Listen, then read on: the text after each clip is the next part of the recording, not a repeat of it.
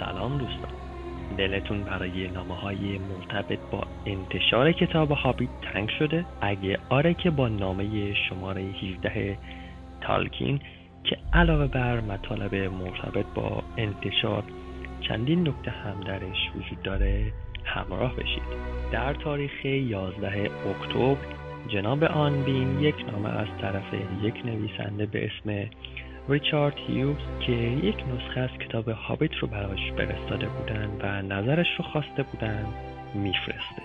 که برای انتشارات نوشته بود با شما موافقم که این یکی از بهترین داستانهای کودکانه که در مدتهای طولانی بهش برخوردم تنها گیره کار اینه که ممکنه بعضی از والدین قسمتهایش رو برای خوندن هنگام خواب برای بچه ها خیلی ترسناک بدونن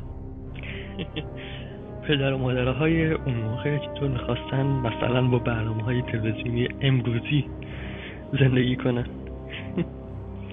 خب توی اون نامه البته آنوین گفته که پسر یازده سالش رینر داره برای بار دوم و البته نسخه بیاهی شده رو می‌خونه که گزارش و نظر مثبت این پسر بود که باعث چاپ کتاب هابیت شد. در انتها استنلی آنبین به تالکین هشدار میده که منتظر هیاهو و نظرات عمومی بیشتری در سال بعد به خاطر انتشار کتاب نسبت به خودش باشه. واو عجب مقدمه شد. بذارید بریم به تاریخ 15 اکتبر. که نامه شماره 17 در واقع نوشته شده. اول از همه چی تالکین از آلن آنبین به خاطر نامهش تشکر می‌کنه و هم به خاطر اون نامه‌ای که از طرف ریچارد واسش فرستاده بودن و براش یه جوره جالب بوده نظر اون شخص. چون تقریبا همدیگر رو نمیشناختن. جلوتر در مورد نقدهای The Times و Literary Supplement میگه که خیلی خوب بودن. ولی دیگه زیادی خوب بودن. و یه جورایی تبدیل به تعریف کردن از کار تالکین رسیده بودن. البته تالکین حد می‌زنه که هر دو نقد توسط یک نفر نوشته شده باشه. استاد اینجا یه پا کارگاه شده بوده. البته اون فرد که بعدا مشخص میشه دوستش سی لویس بوده که اون نقدها رو بدون نام نوشته بوده. که حالا در توضیح هستش میگه که مدت ها پیش اینا با هم بودن و یک علاقه رو به سبک کتاب خونی داشتن و سالهای زیادی رو در کنار هم به رد و بدل کردن افکار پرداخته بودن. البته هیچ کدوم از اینا نشونه ای نیست که این نقد بد بوده یا چیز خوب بوده چون توی عموم خیلی تاثیر گذاشته این نقدا.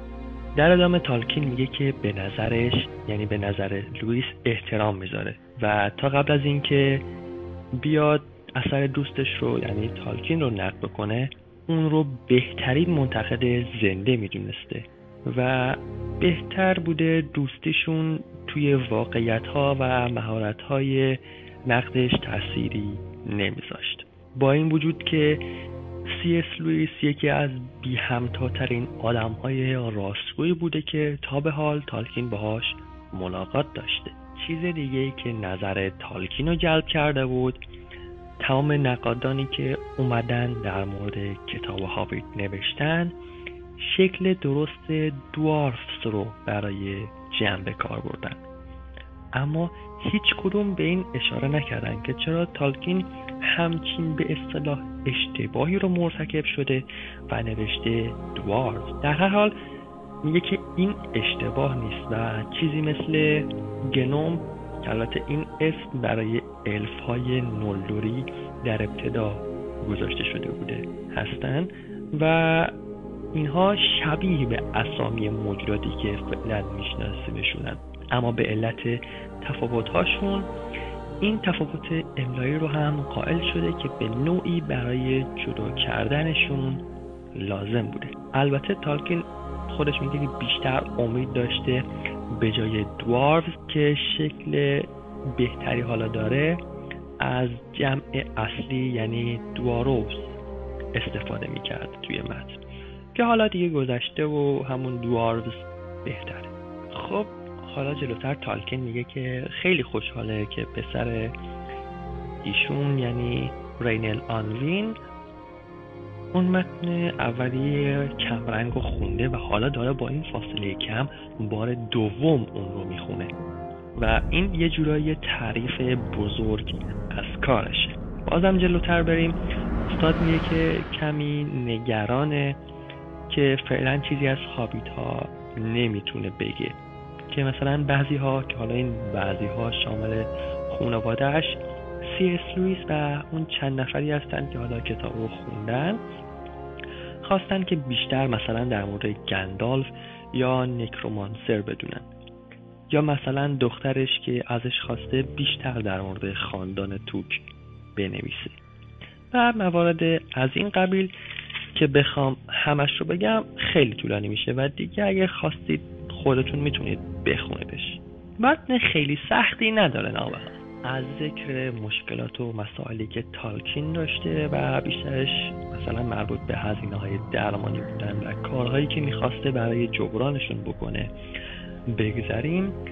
به جای می‌رسیم که استاد گفته میزان علاقه به کتاب توی آکسفورد تا حدی بیشتر شده و مرتبا ازش در مورد هابیت می‌پرسن البته این رفتارشون همونطور که پیش بینی می‌کرد خالی از سپرایز شدنشون یا احساس تأسف نیست.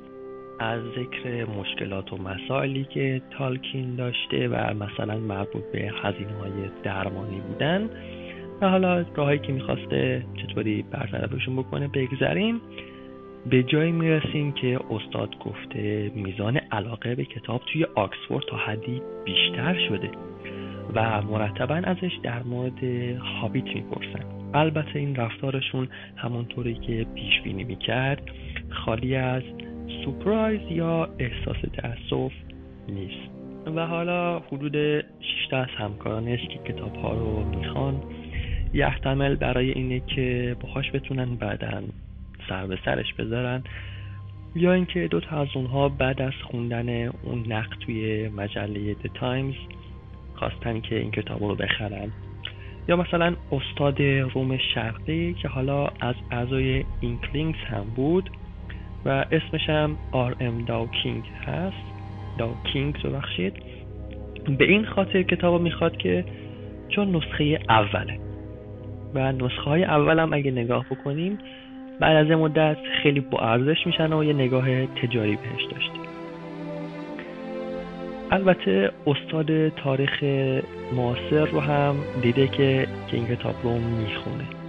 در انتها تالکین میگه که به زودی یعنی چهارشنبه 17 اکتبر به شهر میاد که سخنرانی پروفسور جوزف ونتریس رو بشنوه و می‌پرسه که آیا اون تاریخ خوب هست که اون دعوت به نهاری که مهربانانه ازش تابستون سال پیش کرده بوده رو عملی کنن با هم.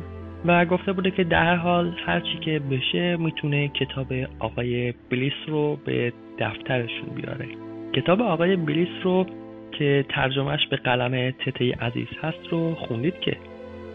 اگه نخوندید حتما به بخش کتابشناسی سر بزنید و این کتاب رو دانلود کنید و به زبان فارسی بخونید.